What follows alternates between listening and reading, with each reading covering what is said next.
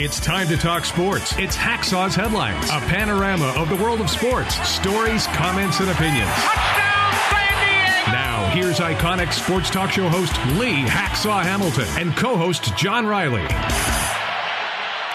It's a Monday in Southern California. It's Super Bowl week in Arizona. And who wants to talk NFL football? We do.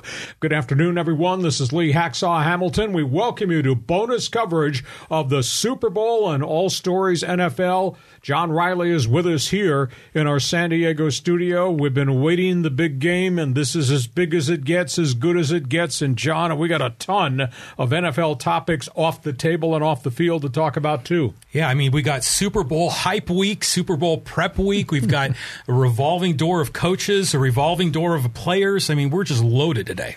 All right, before we get started, Let's introduce you to something that we put as part of our podcast every week. It's called Fans Forum. We want you, if you're watching us on live stream, to join us and co host. Ask a question, get an answer, John, how do people do that? And then also explain how do they subscribe to the all new expanded podcast data that we're putting on almost every day of the week? Yeah, so you can get involved in the fans forum just on the live stream on either Facebook or YouTube. Type in your question or comment for Hacksaw. We'll see it up on our screen. We'll get you involved, get Hacksaw's reaction to whatever you want to put on the table. And at the same time, be sure to subscribe wherever you get your podcast, as well as subscribe on YouTube and click on that bell on YouTube YouTube. You'll get updates whenever we drop a new live stream or any of these video clips that we've been dropping all throughout the week, all this bonus content that we're sharing on the Lee Hacksaw Hamilton YouTube channel. And a reminder if you like sports, you need to check my website, leehacksawhamilton.com. It's all written. You give me five minutes, I'll give you every story there is in the world of sports. You can check it in the evening It'll be there uh, the following morning, too. All right, John, let's talk about Super Bowl week. Let's talk about stuff as we get ready to go towards Super Bowl Sunday. Yeah, so, I mean, these teams must be in the, the, you know, the game room there on the whiteboard, mapping out all of their plays. I mean, they're trying to come up with a way maybe to contain Mahomes. The Eagles defense trying to figure that out. I mean, what do you think is going on in that QB room? Well, they both arrived in Phoenix last night. Kansas City came in first, Philadelphia came in about a half hour later. Uh, they're going through closed practices. They already have installed their offenses and their defensive game plans. They will then go through practices Monday, Tuesday, Wednesday, fairly intense. Thursday will be media day. Uh, then they'll have coaches will meet with the media on Friday, and then they go into shutdown mode and get ready for the game on Sunday. The big storyline during the bye week was how many of these injured players get back on, on the field to practice, and they have not. Kansas City has now officially lost wide receiver Mecole Hardman. He's been put back on injured reserve. He won't play re injured a groin. They did activate Clyde Edwards Helaire, who had been a starting running back, has been in and out with injuries all season long. In fact, his whole career has been pockmarked by injuries. He is active on the roster, but I don't know that he's going to get very much playing time with the emergence of, of the rookie Isaiah Pacheco, who's given him phenomenal physicality in the run game, and Jerick McKinnon, who can catch the ball in the backfield and has become a really accomplished blitz blocker. So I don't know if Helaire gets gets a chance to play much come Super Bowl Sunday. The wide receiver problems are still there. Hardman is gone. Juju Schuster Smith has hardly practiced, at least did not practice all of this last week. He's an integral part in terms of big body catching balls down the field and also an integral part in blocking for Pacheco on, on blocks at the second level, he has hardly practiced. Marquez Scantling is practicing finally, uh, and then the last receiver, Kadarius Toney, has not gotten back on the field yet. I don't know whether or not he's going to be ready to play Super Bowl Sunday. So there's some iffy questions there as it relates to the three wide receivers. Because if you remember, John, in the AFC Championship game, they were asking for volunteers in the fourth quarter to were. catch Patrick Mahomes' passes. Mm-hmm. So that's where Kansas City is from a health standpoint. Philadelphia's Lane Johnson their best offensive lineman, has hardly practiced at all. He's had ongoing injury problems. He's a warrior. I'm sure he will play Super Bowl Sunday. And I don't know about Landon Dickerson, the right guard who starts next to Lane Johnson. Dickerson had, had some significant elbow problems, maybe a hyperextension, was not a dislocation. But I think if he practices this week, they'll brace it up and he'll probably be able to play. So that's really the storyline uh, at the end of last week who was not on the field versus who was ready. And now this week they just go through their final walkthroughs and the installment of the game plan and off we're running. It's it's going to be fun. Philadelphia is the favorite by I think a point and a half in this game, but I think these two teams are so balanced and these two teams are so dangerous and these teams are so explosive. Your response? Well, given that this, if they've played um, what 17 games in the regular season, they've each played two playoff games. So this is the 20th game, right, of the year. I mean, these guys, even though some of them are coming back to health, they still have to be, you know, a lot of bruises, a lot of like worn out muscles. I mean, so they're not going in fresh eh, for this game. They're just going to try to be as fresh as they can be. I think it's going to be fascinating because there will be surprises at 3:30 West Coast time on Super Bowl Sunday. What does Kansas City do from a formation standpoint? I have no doubt Kansas City is going to come out with some different looks that we have never seen before. Oh, yeah. You know, whether that's Tra- Travis Kelce lining up as a wide receiver, whether it's moving Pacheco or McKinnon into the slots, they're going to do some things that Andy Reid had never unveiled before. And in terms of Philadelphia, I think probably much the same. Now, they're not going to be moving people to different positions, but I think Philadelphia, uh, to, to create matchup problems, is going to be doing unique things with motion. Because when you put your guys in motion. That changes the whole concept of what the defense is doing, and maybe they're a half step slow to react. So look look to see early in the game if there are suddenly some real different matchup things that, or formations that we never saw before, because that's what two weeks of Super Bowl prep is all about. Okay, let's go from there because we got a ton of other topics off the field to talk about. And a reminder Thursday, our regular podcast, Super Bowl preview. We will break down specifics Kansas City versus Philadelphia, Eagles versus Chiefs. That'll be on Thursday afternoon's podcast. But off the field, where do we go? Okay, so Sean Payton is now installed as the head coach with the Broncos. You know, people are joking is that the Donkeys are no longer the Donkeys. So, what do you think is going to happen with Denver now that Payton's there? I think it changes the whole, as your headline alludes to, the AFC West landscape. Wait, wait for you to look at that uh, storyline. Uh, obviously, Kansas City has owned the division. The Chargers think they're close. Denver has now become a reality in the AFC West. Raiders have a lot of ground to make up now because the Raiders don't have a quarterback. Sean Payton goes to Denver and inherits Russell Wilson. He will coach him hard. It will be a different relationship, that quarterback and this head coach, than any of the head coaches he's had before. That's item one.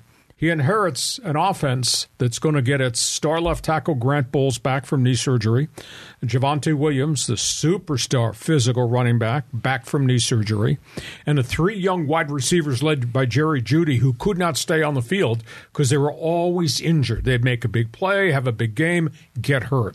He gets all those guys back healthy, and he inherits the number one defense. That's pretty good.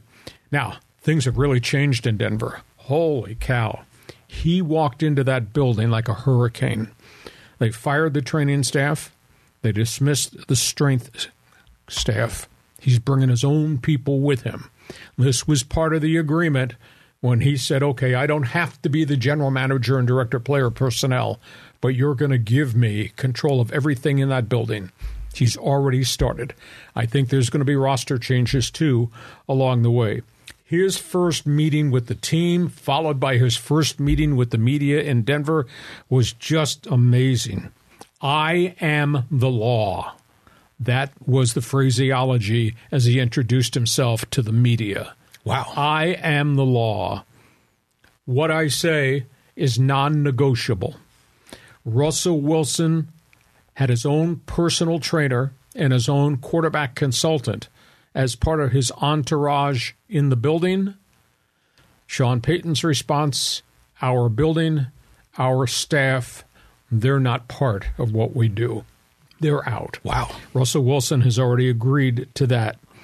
Uh, in addition, discipline and accountability.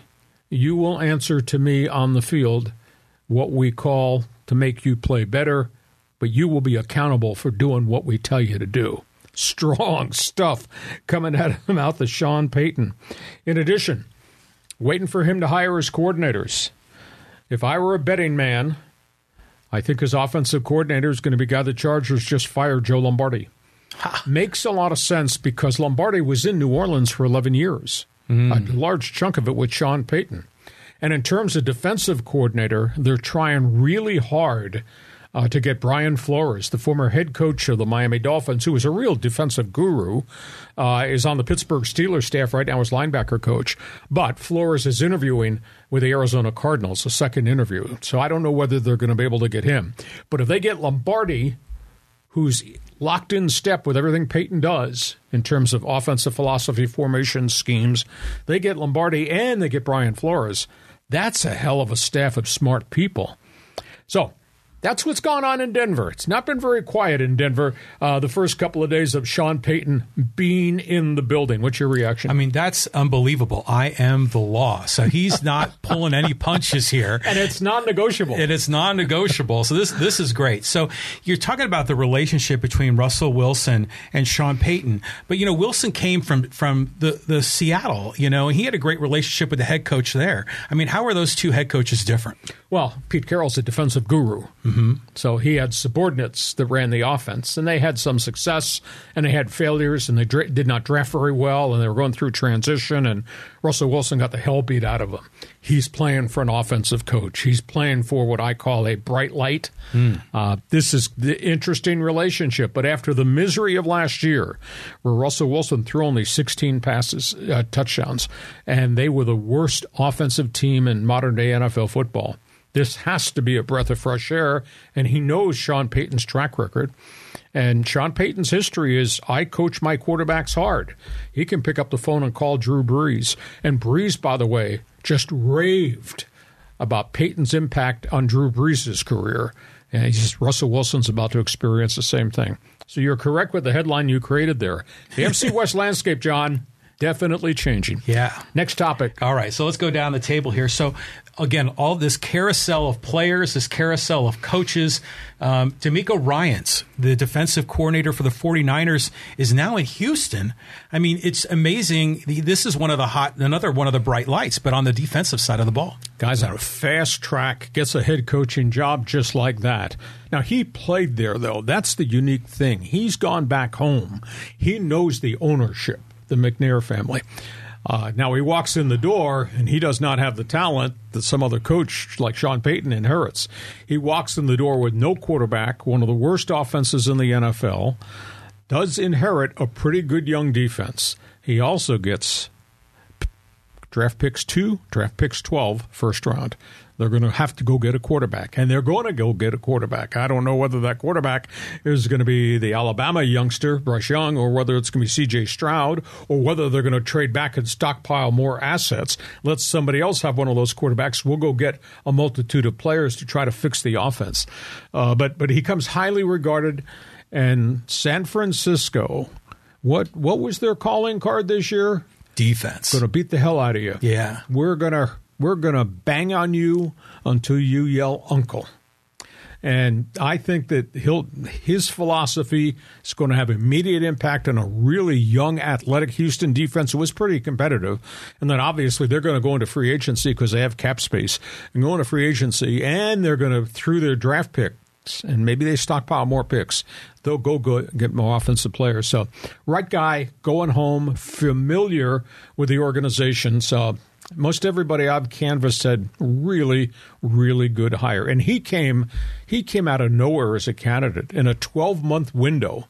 He went from just an assistant and then a defensive coordinator to becoming a head coach. So good for him. Yeah, he's an impressive young man. So yeah, he's going to have a great opportunity there in Houston. But let's just say you're you're in charge of the uh, the Texans franchise, and you've got that number two pick. What are you going to do with that pick? Are you going to take one of those quarterbacks? Are you going to draft back uh, or slot back, or are you going to take one of the quarterbacks? And which one do you think you're going to be able to get? Well, I think we, we have to see what happens with Chicago, which holds the number one pick. They're not going to take a quarterback because they invested a lot of money in Justin Fields, and he has to prove himself yet. But Chicago could be making phone calls and to anybody that needs a quarterback. You want number one? We'll trade you the number one pick. Uh, you give us your number one, and you give us a number two, or maybe a a two and a three, or maybe a one this year and a one next year Chicago is the one that really holds the cards as to what would happen. Uh, if Chicago drafts, and they need help everywhere, if Chicago drafts Alabama's linebacker, if Chicago drafts the top offensive lineman on the board, uh, if Chicago drafts a great wide receiver, then at number two, I think Houston takes whichever they think is the best quarterback. I tend to think it's a kid from Alabama mm-hmm. because he's played in a lot more big games. He is he's part and parcel of what we see in the NFL now with this new wave of quarterbacks. Can be a pocket passer, can move the pocket, can run, can create on the run. I'm not going to say he's Patrick Mahomes, but he shows some of those dimensions. So I I would think that the Alabama quarterback has to be the lead guy. CJ Stroud tailed off the second half of last season when he lost his running game at Ohio State and his numbers dropped. There's no doubt that he's a great player. I'm a little suspect, though, because Ohio State has had a lot of quarterbacks recently drafted, and I've not seen none of them develop into anything really special. So I don't know if the kids at Ohio State might be good athletes, but they excel because Ryan Day's system allows them to excel versus being a great talent who can go do everything. I think the Alabama quarterback, far and away, is the number one quarterback on the board. And he might be with the Houston Texans and DeMeco Ryans. Yeah, I mean, this is an exciting time for that franchise. They got nowhere to go but up. But yeah, Alabama has produced a lot of really good quarterbacks, even recently. Ohio State, you're right, they've struggled when they've gotten to the next level. So um, things are changing in the NFL. On we go. Not all the jobs are filled yet. You got two more teams, John, looking for looking for head coaches. These two teams are incredible because the Colts have been just the. We thought they were going to be good last year with Matt Ryan. They turn into a disaster. They get Jeff Saturday as a coach, kind of filling in. But then, meanwhile, the Cardinals, we also thought were going to be good, but they kept collapsing, and they've collapsed two or three years in a row. Both teams now need a head coach. Well, I th- I think you only need to know about the names at the head of the organizational chart to understand why they are where they are. Jim Irsay owns the Colts, and he's an impulsive guy who's a non football guy. His father was the owner of the Baltimore Colts, and he was terrible. And he moved the franchise in the middle of the night to Indianapolis. Indy's been been really uh, bogged down by injuries. I mean, they've lost all their offensive linemen. Uh, their running back just had surgery over the weekend, Jonathan Taylor. So it's just not the same team as we thought it might be just a couple of years ago. Arizona is owned by the Bidwills. Bill Bidwill, the original owner, was a horrible owner. And then finally he retired, and Michael Bidwill, the son, has taken over. And yeah, they've had some success, but then that was under Bruce Arians, and he's gone. Uh, Arizona situation, they obviously made a mistake uh, with uh, Cliff Kingsbury. That did not work out. They got to get this hire right. This hire would would take on the young quarterback Kyler Murray, who's a dynamic player but keeps getting hurt and has never quite gotten to the level everybody thought he would. He's a great athlete, but it does not appear that he's a great student of the game. And I think if you're going to be a quarterback in the NFL, you got to be fanatical about being fanatical about film and study and and tapes and video and being in the room with the guys. Uh, I don't get the sense that Kyler Murray is that. So that's a big issue there. Uh, they are conducting their final rounds. Indianapolis has interviewed 15 different people. Wow. But out there, out there in the ozone is this c- constant rumor that Jim Irsay wants to bring Jeff Saturday back. They were 1 in 7 under Jeff Saturday. They lost 11 of their last 12 from Frank Reich to Jeff Saturday. Granted, they have draft picks and all that. So that, that's a strange storyline uh, because a lot of good names have gone off this board. In terms of uh, Arizona, second interview with Brian Flores, the ex Miami Dolphins coach. Second interview with uh, Lou Anarumo, the defensive coordinator, Cincinnati. He's not a household name, but obviously has impressed an awful lot of people with what mm-hmm. Bengal football has become. I think those are the two finalists right now. You would think both these teams would want to get somebody with an offensive background, but that does not appear to be the way they're leaning. So I would think they're not, I don't think anybody hires anybody this week. I would think next Monday or next Tuesday, both those positions will be filled. But boy, I don't, I've been in the NFL a long time. I don't think I can trust anything that's linked to the last name Irsay or the last name Bidwill. Yeah, I mean, it comes down to ownership all the time because the best franchises have the best owners. And it's not necessarily how much money they spend, but it's how they evaluate their general manager, their head coaching.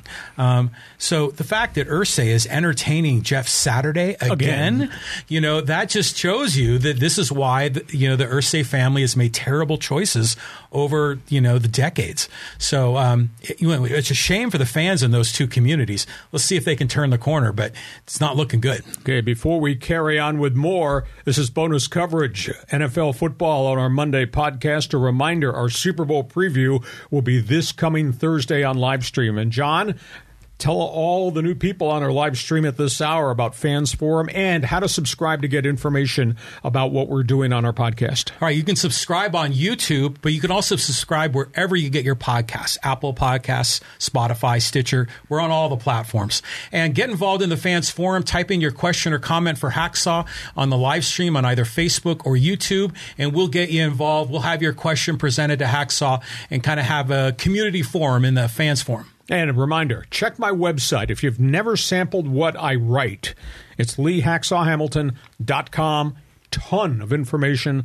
If you liked our sports talk shows the way we did them uh, back in the day on 690 and 1090, guarantee you'll like my website. Check it every morning. All right, let's go from that. Let's go to quarterbacks. Okay. So he finally retired. Tom Brady. I mean, after all the drama, I mean, there's a lot of rumors on where he might go after this in terms of his career.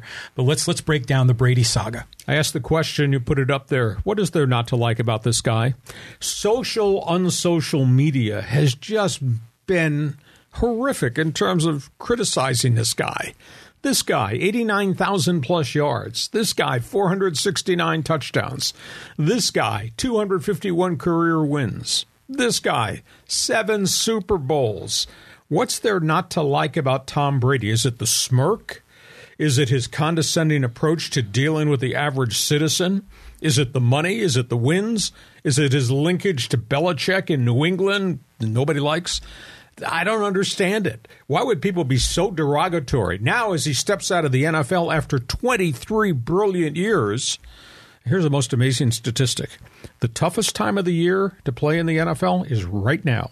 Yeah. This guy threw 88 touchdown passes in 48 career playoff games. Think about that number. So, like I say, what's there not to like about this guy? And now he's getting ready to go to Fox TV next season as an analyst. We don't know who he's going to be slotted with. We're not quite sure how he'll be as a broadcaster. And people in social on social media are banging on about that. Why don't people like Tom Brady? Please explain that to me. But unbelievable respect. And he played 23 years in this league and had one major injury in 23 years. Yeah. I think, well, people always hate on whoever the top dog is, and they always try to tear him down, right?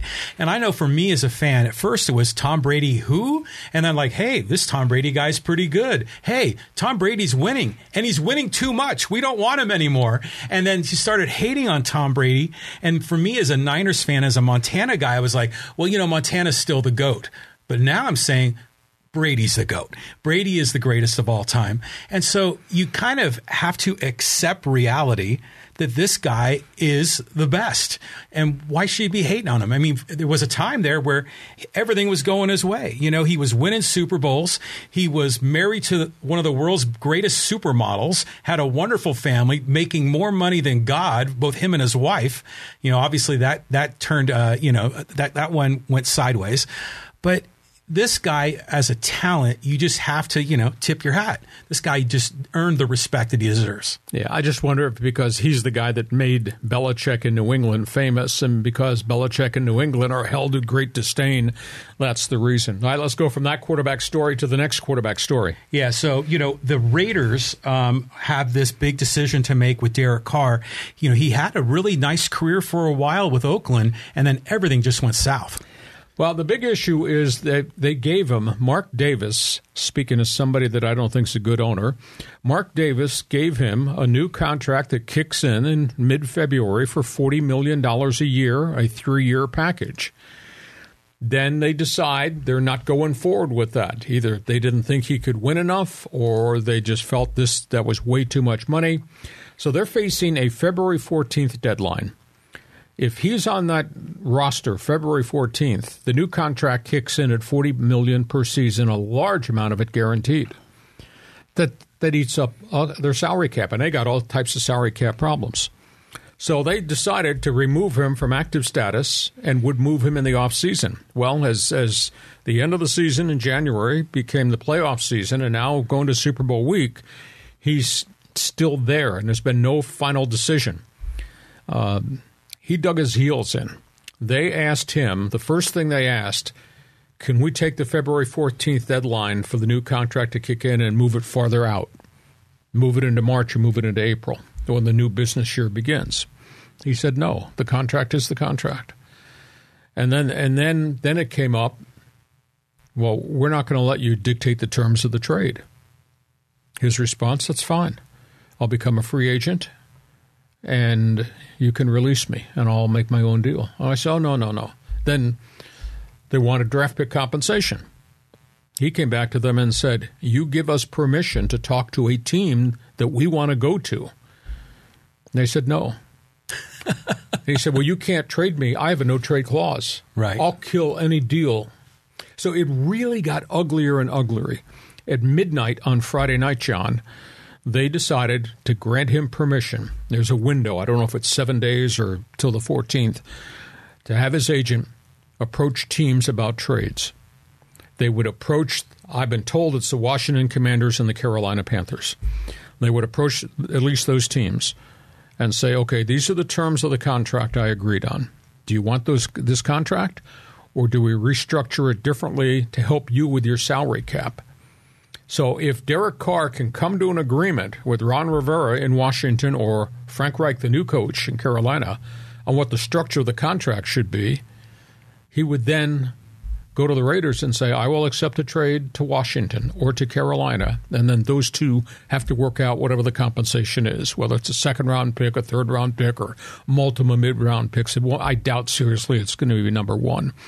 Uh, I think he's a good quarterback. I think he's a good guy. He's been, I think his career has been impacted by so many bad decisions made around him mm-hmm. while it was the Al Davis run franchise, then the Mark Davis run franchise, and the Jon Gruden disarray, and what happened with McDaniels this past year. I think he's a good human being who's been put in a really tough situation. That being said, his record is 69 and 80. He don't have a lot of postseason games nor postseason wins, so you know a starting quarterback bears some of that responsibility. But it's been interesting to to see the dueling guns pointed in each other's direction here. Is oh no, we're not doing that. Well, if you're not doing that, I'm not doing this, and, and he holds the cards. He holds the leverage. Mm-hmm. Now, now if they release him, then then he doesn't have bargaining power. He, he's not going to have a forty million dollar deal in Washington or Carolina to sign it'll be obviously for less money. Uh, so I, I think that the Raiders finally understood that they're not the power broker here, and that Derek Carr will will be traded on his terms to his team because of the no trade clause they gave him, lock, stock, and barrel, and then we'll see the Raiders getting some compensation back, and he gets a new lease on life. And I, if you're asking me which is a better place to go, Washington's got a better team because they've got a lot of offensive skilled people. They've been incompetent at quarterback. Carolina's got a really smart coach, obviously, and Frank Reich, and they got high draft picks to use to go get more players around him. So be fascinating to see what happens in the next seven to 14 days. Yeah, it seems like um, uh, Mark Davis and, and Derek Carr are fighting like a, a boyfriend girlfriend breakup. You know, it just gets petty, you know, they, and they start just kind of getting ticky tacky about little things this guy I've always thought was a legit talent. And you're right. He was always surrounded by a mess, you know, of, of you know, all the chaos with Gruden and a lot of other t- players that didn't work out. I'm rooting for this guy because he's a West Coast guy. He's Fresno State. He's a Mountain West guy. So I'm hoping he lands in one of those two spots and can really resurrect his career.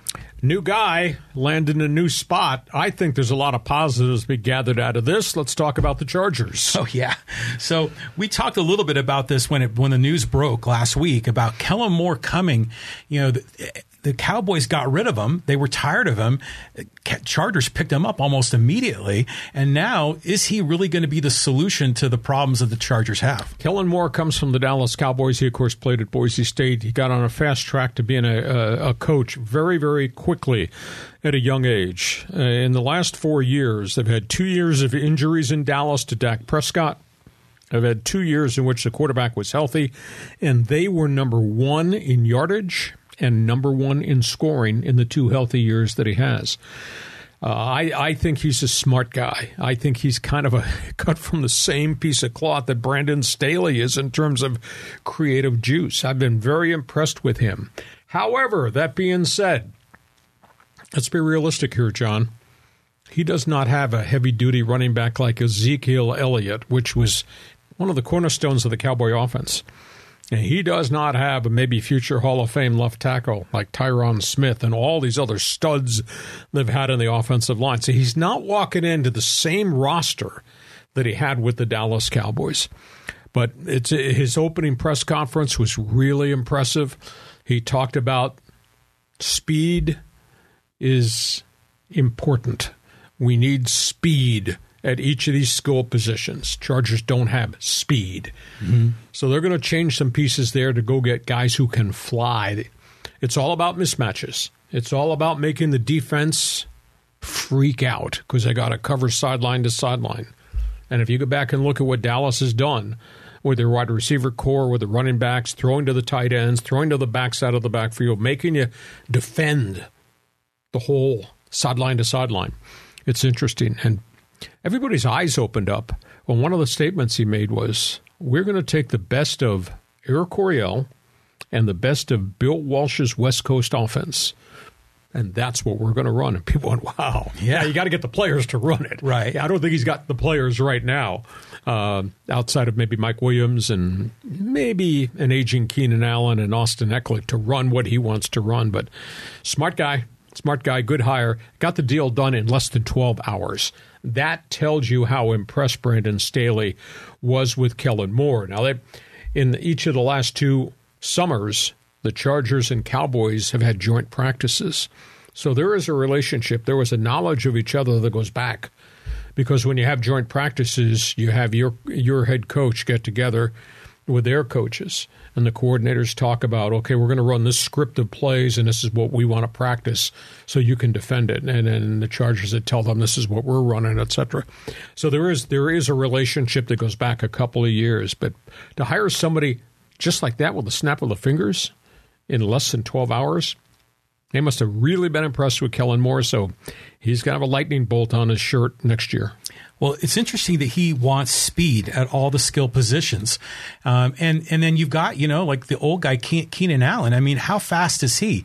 And at the same time, you know they're facing this salary cap problem. Keenan Allen's got a big dollar figure. You know, do they make some of those strategic changes to the roster to match up with what Kellen uh, what Kellen Moore wants on offense? Well, I think they're going to have to change something because he doesn't have a roster constructed the way he really needs it to constructed to run uh, what they want to run. But again, that's what the off season's about. You go ask guys that are being paid phenomenal amounts of money, take a pay cut for the good of the team, so I can have a chunk of your salary to go get other players to complement your talents. I would never cut Keenan Allen, but I would not pay Keenan Allen twenty one point seven million, which is what he's on the hook for with the salary cap. It, it, once we get to post Super Bowl, we'll start talking more about free agency and things of that nature. But I, I think that's a really uh, interesting hire. Next topic. Yeah, so we talked a little bit earlier about Bill Belichick, and you know this is a guy that you know, a lot of people are, don't really like him. You know, he's so grumpy in the press conferences, but he is sort of, sort of an old school genius, and it looks like he's finally brought in a real offensive guy to run the offense. Well, this mess is his mess. He did all this. You know, last year he had Matt Patricia, former defensive coordinator, Joe Judge, former linebacker coach, and fired Giants coach. Those were his co offensive coordinators. It was a disaster, and they struggled.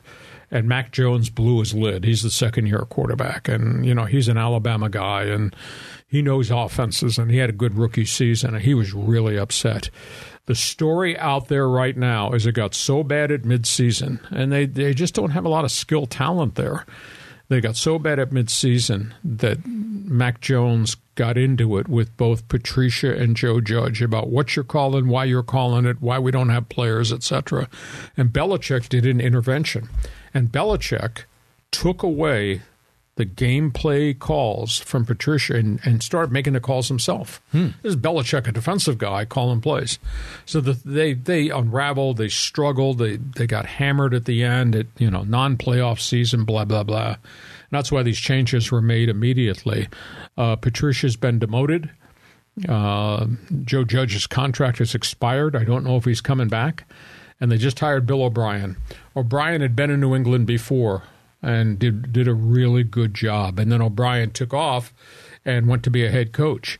Uh, and he was a head coach at Penn State after the Joe Paterno scandal and did a really nice job. Wound up with the Houston Texans. They developed Deshaun Watson. He made a couple of bad trades, though, and I kind of put him in a hole, and then he got blown out.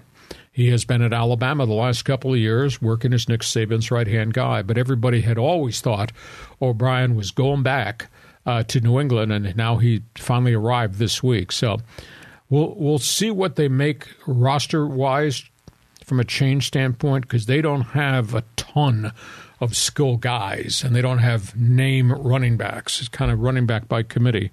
But O'Brien's got quite a resume coming in the front door, so this should please Mac Jones.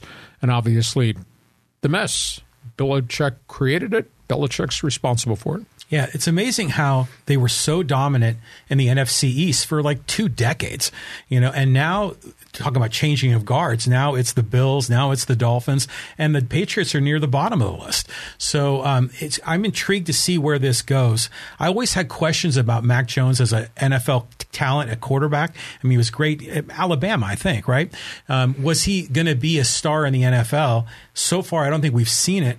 Maybe this is going to change things with the new OC. He had a steady first season, and I saw him probably four times. I said, I was very impressed. Doesn't get rattled in the pocket, does not turn the football over, made plays, made plays down the field.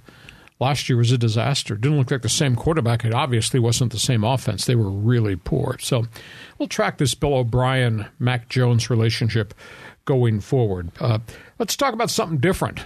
Uh, Hall of Fame's coming up. Yeah, I mean, this always happens around this time of the year when we get organized for the Super Bowl. Who's going to get in? Who's not going to get in? I mean, we went through it with baseball. Now it's football time. Well, you got the 15 finalists, and Don Coryell is back on that finals list, former Chargers coach. You know, of, of the 15 guys that are on the list, uh, there's probably an automatic right there in Joe Thomas, a legendary Cleveland Browns left tackle. I think mm. he's he, first time on the list he'll be the first one to probably get voted in. I bet it's near unanimous. Uh, but but Coryell's name has been on the list for an extended period of time, and the big issue is the Hall of Fame. It should be for people who did great things, and great things usually equates to wins, losses, Super Bowls. Don Coryell doesn't have much of that on his resume. I mean, he coached the St. Louis football Cardinals after he left San Diego State. Then he coached the San Diego Chargers in the Dan Fouts Air Coryell era, and they had four or five years of spectacular statistics. But a lot of the tenants that he created, creative genius stuff, mismatches, tight ends, wide receivers, four wides, all that type of stuff uh, other coaches have developed. They've taken that playbook and expanded it. And Don Coryell still gets credit for a lot of the creative juice he brought to the NFL. But that being said, the reason he's not on the Hall of Fame and the reason maybe he does not get back in this year, his career record was 111 and 83. Never went to the Super Bowl. Never. 111 and 83. His postseason record was only 3 and 6. Um, I don't know if we should have a special category for NFL contributors because what he did, his playbook is everywhere. Mm-hmm. The tenets of it are all over the place. What he did was create offenses nobody had ever seen before, much like Bill Walsh did with the West Coast offense, create things, and everybody copycats everybody. But in terms of wins and losses, No. I don't know. It's a tough call. Emotionally, he's done so much for the NFL. What he did in that short window of the Dan Fouts era and Air Coryell was special, but I just don't know a guy that's 111 and 83 deserves to be in the Hall of Fame. Yeah, I think he should be in because he was the innovator, he was the influencer, he changed the way the sport was played. And there's not only are other people adapting his playbook, like Kellen Moore calling him out at the press conference saying we want to bring in that Coryell vibe, but you know, part of it is is he was the coach of the Chargers, which has been cursed for so long. So the fact that he had what limited success he had with the curse tells you he must have been pretty good. I'm well, just joking around with that, but he, this guy was legit, and he's not on the field making the plays. He's the guy on the sideline making the calls, and his calls were brilliant. His team, that window, is about a five year window in there absolutely amazing. Mm-hmm. So we'll see. Uh, the the vote will be announced on Super Bowl Saturday this coming weekend. Who gets in? We'll see if Coach Coryell gets in.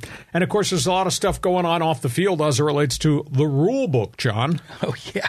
So I saw some of these in your notes that you shared with me. There's a lot of really good ideas on this list. So let's break them down. Well, Jerry Jones is proposing an 18 game schedule. You know, the, the NFL is just having a bonanza of financial success, having expanded the playoffs. That was item one. Going to the 17th game, that's item two. And now there's a push to go to an 18 game schedule. I don't know how the Players Association can accept an 18 game schedule, knowing the terrible price the physical beating players take over the course of a regular season. And we had in this year we had 32 major injuries at quarterback. It's only 32 teams in the league. Some teams had four quarterbacks had to play this year because their guys kept getting hurt. I don't know how you rationalize an 18 game schedule with the roster the way it's constructed. I know I know the flip side of that is there's a lot more money. It's going to come from an 18 game schedule, and the Players Association and the players are going to share with that next truckload that backs up full of dollar bills. But what about the wear and tear factor on players? I don't know where this is going to go. Uh, Jerry Jones is projecting an 18 game schedule, reduced preseason to just two games. I don't know if that's doable. Uh, there's an awful lot of conversation about what is roughing the quarterback. It's gone on for the, probably the last three years. Now they are discussing the use of instant replay as to whether or not that was a blow to the quarterback's head, whether it was accidental or whether it was intentional. Did he graze his face mask? Did he hit his face mask? Was it helmet to helmet? Uh, instant replay could help solve that. And what one of the things the the competition committee is looking at, it'll be discussed going towards the spring meeting, is whether or not we invoke a instant replay challenge where a coach on the sideline now has the ability that my quarterback got hit in a helmet. You didn't throw a flag. I'm challenging that call. Now, they're, they're not going to allow instant replay every time a quarterback gets hit. It's probably got to come from a coach's challenge. I think that's good for the game because there are still an awful lot of hits on quarterbacks. Some of them accidental, guys get blocked into them. Some of them obviously are intentional. So keep an eye on on that one. Uh, this, this discussion is now five years in the making.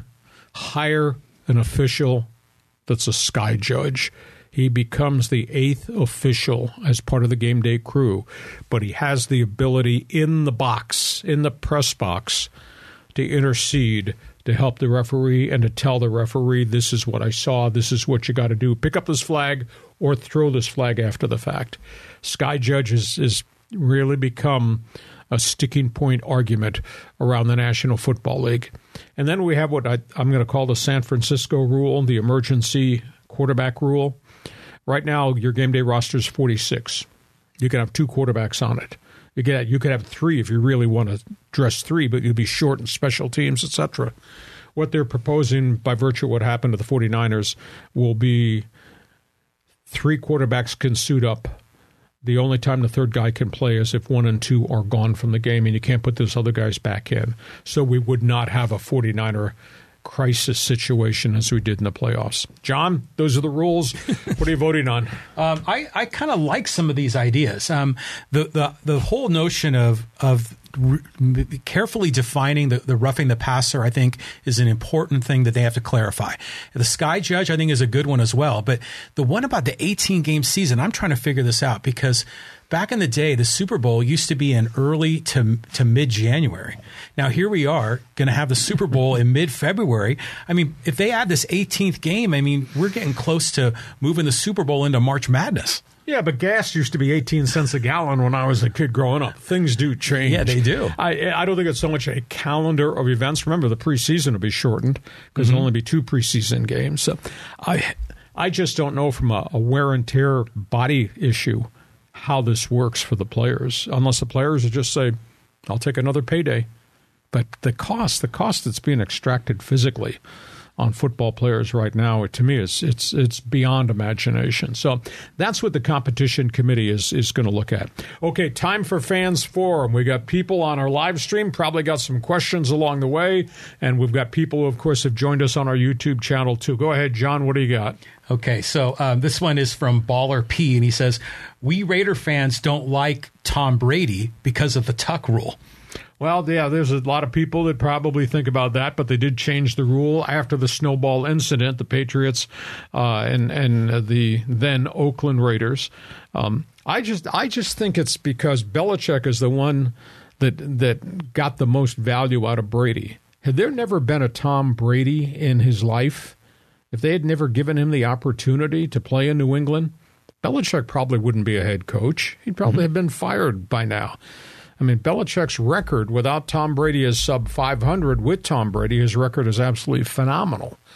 Um, I, I, think in the big picture, aside from the Raider fans' condemnation of the Tuck rule, uh, in the big picture, I, I think there's just dislike of Brady just because he's the reason Belichick is still in the National Football League and was really, really successful. Yeah, I, I, think you can look at a lot of other things that have happened in the history with Belichick and Brady. I mean, there was the Deflate Gate, you know, with the balls. Um, there was, uh, you know, that they were spying on the other team's practices, oh, yes. and, and, so you know, Belichick and Brady, it sort of like flows to both of them the hate, even though one might have been orchestrating it and the other one was maybe maybe innocent in the whole thing. But I think in the end, people want to tear down the winner. You know, I remember in the 80s as a Niners fan, I had so many people I knew that hated the 49ers because they were just tired of them winning all the time. So fans are fickle this way. You know how it goes. Okay, that's enough on that. I like Brady. I guess I'm in a minority. That's okay. Next question. What do we got else here? Okay, this is a this is a good one. This is from our um, YouTube channel. This is from Napoleon Madrid, and this was in response to the you know, question of whether the Chargers should cut Keenan Allen, which got phenomenal response on YouTube. And he said, sign, cut, or release, it doesn't really matter. Team will hover around the 500 mark regardless. Bolts need to run the ball and stop the run. Easy peasy. Well, you're, you're correct in your assessment that, that they, they are deficient in the power run game. I think they're a little bit deficient with with a bunch of warriors in the offensive line. Uh, their run defense has really been substandard. But I think if you if if you look at their whole roster, athletically, they are a very dynamic football team. And of course, they got Justin Herbert, who has just put up unbelievable numbers in his first three seasons in the NFL. But they're going to have to add players to make Kellen Moore's offense work. They also need a stroke of good luck. They've had a so many injuries in the last two seasons alone. I mean, it's just been devastating, notably in the offensive line. And and I don't think this is a physical training thing. These are just football related contact injuries where I'm blocking you and I don't have the good angle and you overpower me and I tear my pectoral muscle.